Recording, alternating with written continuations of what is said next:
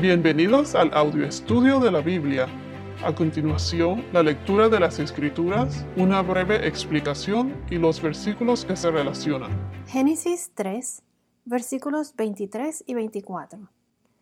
Y el Señor Dios lo echó del huerto del Edén para que labrara la tierra de la cual fue tomado. Expulsó, pues, al hombre, y al oriente del huerto del Edén puso querubines y una espada encendida que giraba en todas direcciones para guardar el camino del árbol de la vida. Ahora una breve explicación. Entonces, ¿por qué Dios echó a Adán del huerto? Como mencionamos en el episodio anterior, por causa de la desobediencia, Adán y Eva no merecían vivir en el paraíso. Dios es vida y el pecado trae como consecuencia la muerte o es la muerte física. Si vamos a Romanos 6:23, Romanos capítulo 6 versículo 23 nos dice, porque la paga del pecado es muerte, pero la dádiva de Dios es vida eterna en Cristo Jesús nuestro Señor. Entonces, si Adán y Eva hubiesen continuado viviendo en Edén, y comiendo del árbol de la vida, hubieran vivido para siempre, pero para tener vida eterna en un estado de pecado, tendrían que esconderse eternamente de Dios. Y como he dicho antes, esconderse de Dios es imposible. No nos podemos esconder de Dios. Por eso Yahvé Dios los echó del Edén. Entonces, aquí donde dice, y el Señor Dios los echó del huerto del Edén para que labrara la tierra, labrara la tierra de la cual fue tomado. En la creación, cuando fue creado el paraíso, todo era perfecto.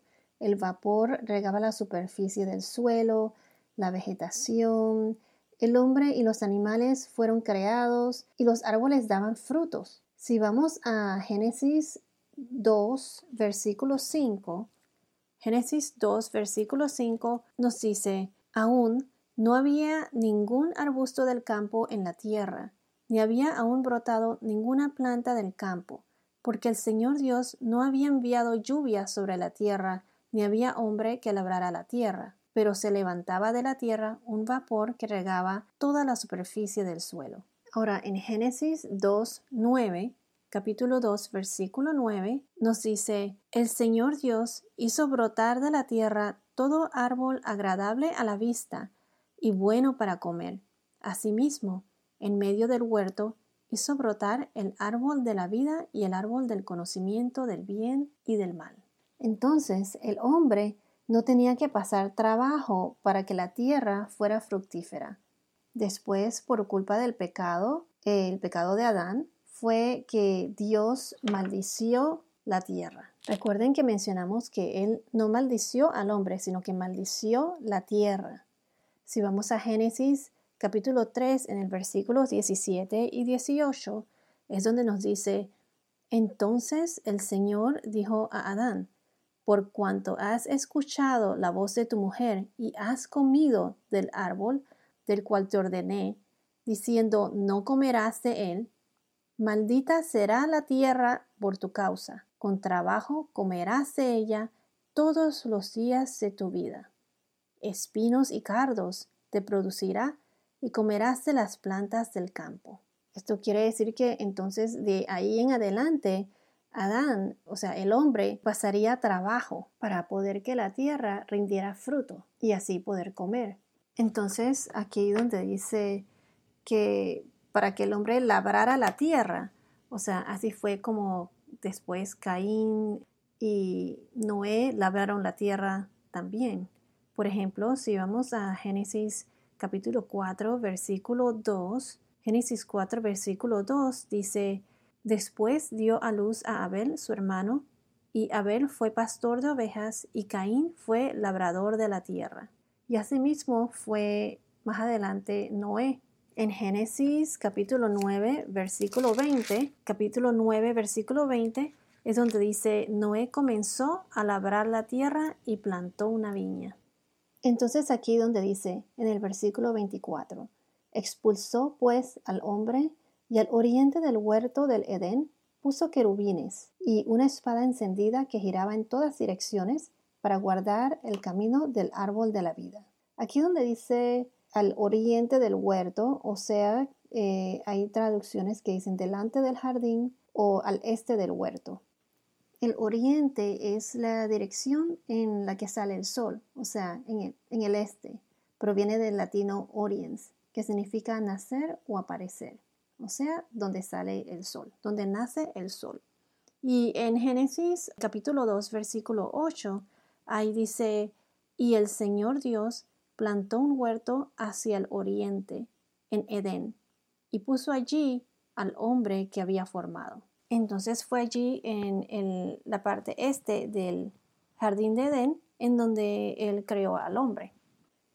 En realidad, hoy en día no sabemos dónde se encuentra el jardín de Edén y con el diluvio de Noé que va a pasar más adelante, todo, todo um, fue destruido, pero el árbol de la vida va a aparecer nuevamente en la nueva tierra, en el nuevo paraíso, después de la segunda venida de Jesús. Entonces, aquí donde dice que eh, él puso querubines y una espada encendida que giraba en todas direcciones para guardar el camino del árbol de la vida. Ahora el hombre fuera del jardín o del huerto de Edén tiene que trabajar con el sudor de su rostro para cultivar la tierra. Pero ahora la responsabilidad de cuidar del huerto del Edén es dada a los querubines. Por culpa del pecado, ya Adán y Eva perdieron esa responsabilidad y fueron expulsados. Entonces, ¿quiénes fueron o qué son los querubines? Un querubín es un ángel de forma particular. Son seres espirituales que pueden tomar la forma de un cuerpo físico. Estos querubines, en donde está el arca del testimonio, las imágenes de estos querubines fueron eh, bordadas en, el velo o las cortinas que se encontraba dentro del tabernáculo. Si vamos a Éxodo capítulo 25 versículos 18 al 22, Éxodos capítulo 25 versículo 18 nos dice, Harás también dos querubines de oro, los harás de oro labrado a martillo en los dos extremos del propiciatorio Harás un querubín en un extremo y el otro en el otro extremo. Harás el propiciatorio con los querubines en sus dos extremos de una sola pieza. Los querubines tendrán extendidas las alas hacia arriba, cubriendo el propiciatorio con sus alas, uno frente a otro. Los rostros de los querubines estarán vueltos hacia el propiciatorio. Estas fueron las instrucciones, una de las instrucciones en detalles eh, cuando se construyó el tabernáculo. Y aquí describen cómo lucían los ángeles. Tenían alas y rostros. Y si vamos a Ezequiel, en capítulo 1, versículo 5, nos dice, también en su centro vi figuras semejantes a cuatro seres vivientes, y este era su aspecto, tenían forma humana cada uno de ellos tenía cuatro caras y cuatro alas. Esto fue en el libro de Ezequiel, que fue la visión de los querubines que Ezequiel vio que estaban describiendo, o sea, que tenían rostros y cuatro caras, tenían alas. También los querubines fueron mencionados en Ezequiel capítulo 10, versículo 1. Ezequiel capítulo 10, versículo 1, donde dice, Después miré y en el firmamento que estaba sobre las cabezas de los querubines, vi que apareció sobre ellos como una piedra de zafiro de apariencia semejante a un trono. Aquí mencionan de nuevo a los querubines. Y si vamos al primer libro de Reyes, en el capítulo 6, versículos 27 y 28, nos dice que nos están hablando del lugar santísimo dentro de el tabernáculo. Nos dice, colocó los querubines en medio de la casa interior. Las alas de los querubines se extendían de modo que el ala del uno tocaba una pared y el ala del otro querubín tocaba la otra pared. Sus otras dos alas se tocaban ala con ala en el centro de la casa. También revistió de oro los querubines. Como mencioné hace poco, estos querubines son los que estaban bordados en el velo que estaban dentro del tabernáculo.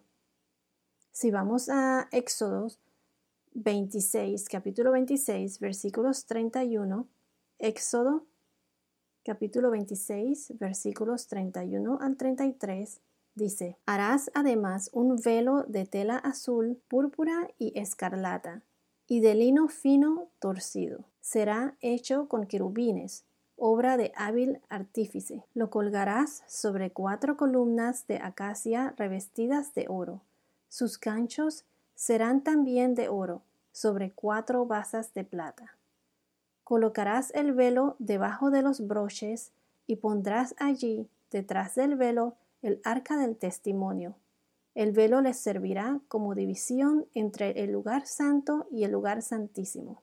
Entonces lo que quiero recalcar aquí es que los querubines que se encontraban cuidando del huerto de Edén, esos querubines están representados en la imagen que fue bordada en el velo que se encuentra eh, dentro del tabernáculo. Dios le había dado a Moisés instrucciones específicas de cómo construir el tabernáculo. Entonces, en el tabernáculo se encontraba el arca del testimonio, que en inglés se llama eh, Ark of Covenant, y dentro del tabernáculo eran donde se ofrecían los sacrificios a Dios.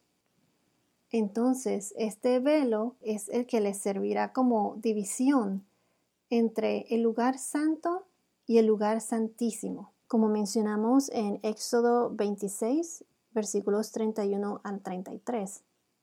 Y en este velo era donde estaban bordados las figuras de los querubines. Entonces aquí cuando dije el lugar era el que dividía el lugar santo y el lugar santísimo, el lugar santísimo era inaccesible por, por el hombre. Solo el sumo sacerdote podía entrar al lugar santísimo y eso era una vez al año. Allí era donde estaba localizada el arca del testimonio. Entonces la humanidad no pudo estar en la presencia de Dios por el pecado. Por eso cuando Dios echó a Adán y Eva del jardín, Él puso a los querubines para que cuidara la entrada del jardín de Edén. Entonces en el tabernáculo Dios le dice a Moisés que ponga las cortinas con los ángeles bordados para separar al hombre del lugar santo y del lugar santísimo, como mencionamos anteriormente, para recordar a la humanidad de lo que pasó en Génesis 3, o sea, la separación del hombre de la presencia de Dios por el pecado. Entonces, como mencioné, Solo el sumo sacerdote podía entrar en el lugar santísimo y eso era una vez al año con la sangre de la ofrenda de expiación por el pecado, o sea, para la ofrenda para la eliminación del pecado. Expiación es como eliminación, cubrir o cambiar. Esto lo podemos encontrar en Éxodo 30, versículo 10. Éxodo 30, versículo 10 nos dice, Aarón hará expiación sobre los cuernos del altar una vez al año. Hará expiación sobre él con la sangre de la ofrenda de expiación por el pecado, una vez al año por todas las generaciones de ustedes. Santísimo es el Señor. Entonces, regresando a estos seres espirituales, los querubines son como un tipo de ángeles en la Biblia mencionan varios tipos de ángeles, los serafines, los querubines, los arcángeles, están los ángeles. Por ejemplo, en Isaías capítulo 6 versículos 2 mencionan a los serafines. Se los voy a leer. Por encima de él había serafines. Cada uno tenía seis alas. Con dos cubrían sus rostros, con dos cubrían sus pies y con dos volaban. Esta fue la visión de Isaías. Los querubines son los que acabamos de mencionar, por ejemplo, los que mencionamos en Génesis, y los que están bordados en el velo o la cortina que se encuentra dentro del templo donde está el arca del testamento o el arca del convenio. Entonces, en la epístola del apóstol Judas, en el capítulo 1, versículo 9, mencionan al arcángel Miguel. Aquí cuando dice, pero cuando el arcángel Miguel luchaba contra el diablo y discutía acerca del cuerpo de Moisés, no se atrevió a proferir juicio de maldición contra él, sino que dijo, el Señor te reprenda. También se menciona en el Nuevo Testamento, en la primera carta de los, a los tesalonicenses, en el capítulo 4, versículo 16, y también en, Apocalipsis, capítulo 12, versículo 7, y en Daniel, capítulo 10, versículos 13 y otros versículos más. El arcángel Miguel es como un príncipe angelical el líder de los ángeles, como si fuera un líder de los ángeles. El papel que tiene es como de defensor en batallas. Entonces, los otros ángeles, eh, hay ángeles que son como mensajeros, como por ejemplo el ángel Gabriel, que fue el que daba los mensajes y él fue el que se le apareció a María en Lucas capítulo 1, versículos 26 al 38. El ángel de la Anunciación, que él es el quien reveló que el Salvador sería llamado Jesús, el ángel Gabriel. Quiero recalcar que son los seres humanos los que fueron creados a imagen de Dios, y son los seres humanos los que han sido redimidos por la sangre de Cristo. En Hebreos capítulo 2, versículo 16, Hebreos capítulo 2, versículos 16 nos dice, porque ciertamente no ayuda a los ángeles, sino que ayuda a la descendencia de Abraham. Esto quiere decir que los ángeles son siervos de Dios que ministran a los creyentes, están para servirnos a nosotros. Si vamos a Hebreos capítulos 1, versículo 14, Hebreos 1, 14, nos dice, ¿no son todos ellos espíritus ministradores enviados para servir por causa de los que heredarán la salvación? Entonces, aquí cuando dicen de los que heredarán la salvación, esos somos nosotros los creyentes, los que creemos en Dios, los que tenemos fe en Dios y, hemos sido salvados por la sangre derramada de Jesús. Entonces a los ángeles no se les debe rezar. Si vamos a Apocalipsis capítulo 19 versículo 10, aquí dice, Entonces caí a sus pies para adorarlo, y me dijo, No hagas eso, yo soy consiervo tuyo y de tus hermanos que poseen el testimonio de Jesús. Adora a Dios. El testimonio de Jesús es el espíritu de la profecía. Esto eh, fue en Apocalipsis, en el anuncio de las bodas del Cordero. En las revelaciones de Juan, el ángel estaba diciendo a él que no lo adore a él, sino a Dios. Entonces los ángeles no están para adorarlos o rezarles a ellos. Uno solo le reza a Dios, a Jesús, nuestro Señor. En Colosenses capítulo 2, versículo 18, también nos dice algo similar.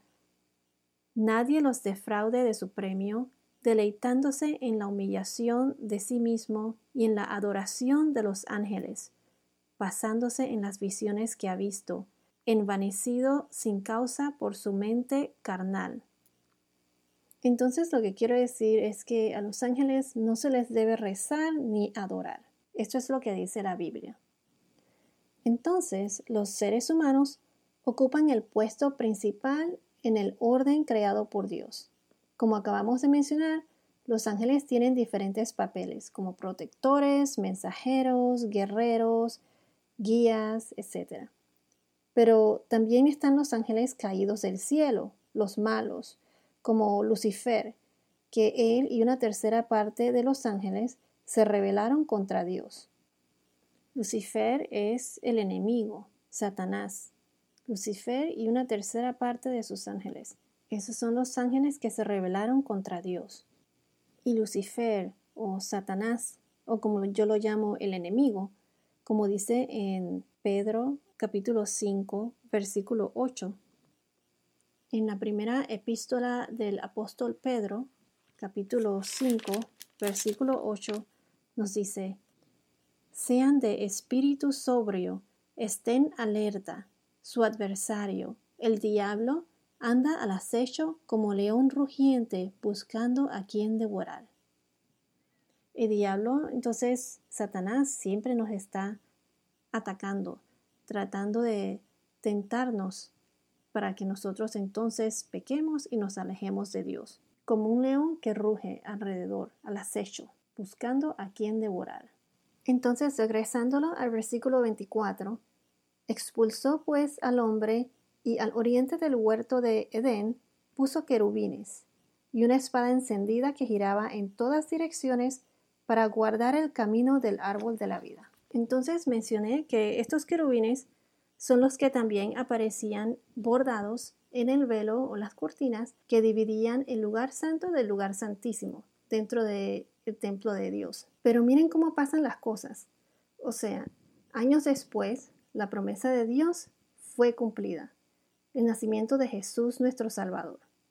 Entonces, 33 años después de su nacimiento, Jesús se dirigió a Jerusalén para morir en la cruz, para que nuestro pecado pudiera ser perdonado y se cumpliera la promesa en Génesis 3. Mencionamos anteriormente que el hombre, por causa del pecado, no podía estar en la presencia de Dios, y ese velo, esa cortina era lo que dividía, o era la división, pues el símbolo que separaba al hombre de la presencia de Dios. Ese era un velo gigantesco, o sea, pies y pies de altura, como 60 pies de altura, y también era bastante grueso. Entonces, fíjense que cuando Jesús murió en la cruz, el velo del templo se rascó o se partió de arriba abajo. Con la muerte de Jesús en la cruz, se pagó la pena y abrió el camino de regreso a Dios. Increíble que el velo del templo se rascó o se partió desde arriba abajo. O sea, solo Dios hubiera podido haber hecho eso, desde arriba abajo. Eso no pudo haber sido por el hombre, porque si no hubiera sido de abajo hacia arriba. Pero esto fue hecho por Dios, vino desde el cielo, desde arriba hacia abajo. Entonces Jesús fue ese cordero, ese sacrificio, el máximo sacrificio. Con el derramamiento de su sangre sin pecado, el nuevo pacto o la promesa fue confirmada y el antiguo pacto o las leyes de Moisés pasarían. Ya no se requerirían más sacrificios de sangre. Entonces ya por la gracia de Dios seremos salvados. Solo tenemos que tener fe y arrepentirnos de nuestros pecados. Como dice en Hebreos capítulo 8, versículo 13. Hebreos 8, versículo 13. Cuando Dios dijo, un nuevo pacto hizo anticuado al primero, y lo que se hace anticuado y envejece está próximo a desaparecer. Entonces, para concluir, el paso hacia el jardín fue cerrado para Adán y Eva, y fue cerrado por una espada encendida. Ya no había modo de volver. El hecho de que el árbol de la vida siguiera en el jardín, a pesar de estar resguardado por querubines y por la espada, es como un rayo de esperanza. Un día lo volveremos a ver nuevamente. En Apocalipsis capítulo 22, versículo 2 en donde hablan del el río de la vida y el árbol de la vida. Dice, bueno, versículo 1, dice, después el ángel me mostró un río de agua de vida resplandeciente como cristal que salía del trono de Dios y del Cordero, en medio de la calle de la ciudad. Y a cada lado del río estaba el árbol de la vida, que produce doce clases de fruto, dando su fruto cada mes, y las hojas del árbol eran para sanidad de las naciones. Entonces mencionamos que Adán y Eva ya no eran bienvenidos ante la presencia de Dios. Mencionamos antes que el pecado no puede estar en presencia de Dios. El pecado es la separación de la presencia de Dios y es también la muerte, la muerte física. Entonces, Adán y Eva tenían la esperanza de que un día el paraíso fuera recuperado. Por eso es importante tener una relación con Dios. ¿Y cómo podemos hacer esa relación más fuerte? A través de su palabra, leer, estudiar la Biblia, aplicar lo que has aprendido de ella. Y de esta manera, escuchando lo que Dios te quiere decir. Esto debe hacerse diariamente. Por ejemplo, cuando tú comes, comes porque necesitas alimentarte, tienes hambre, es una necesidad física, tu cuerpo lo necesita. Asimismo, la palabra de Dios, la Biblia, es una necesidad espiritual, es un tesoro espiritual.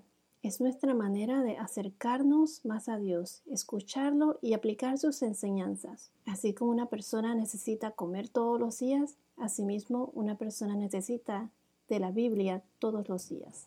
Quiero terminar con este verso de Salmos 119, versículo 11, que dice, En mi corazón he atesorado tu palabra para no pecar contra ti. La Biblia es un tesoro. Lee, estudia, aplica y memoriza las escrituras. Guárdalas en tu corazón.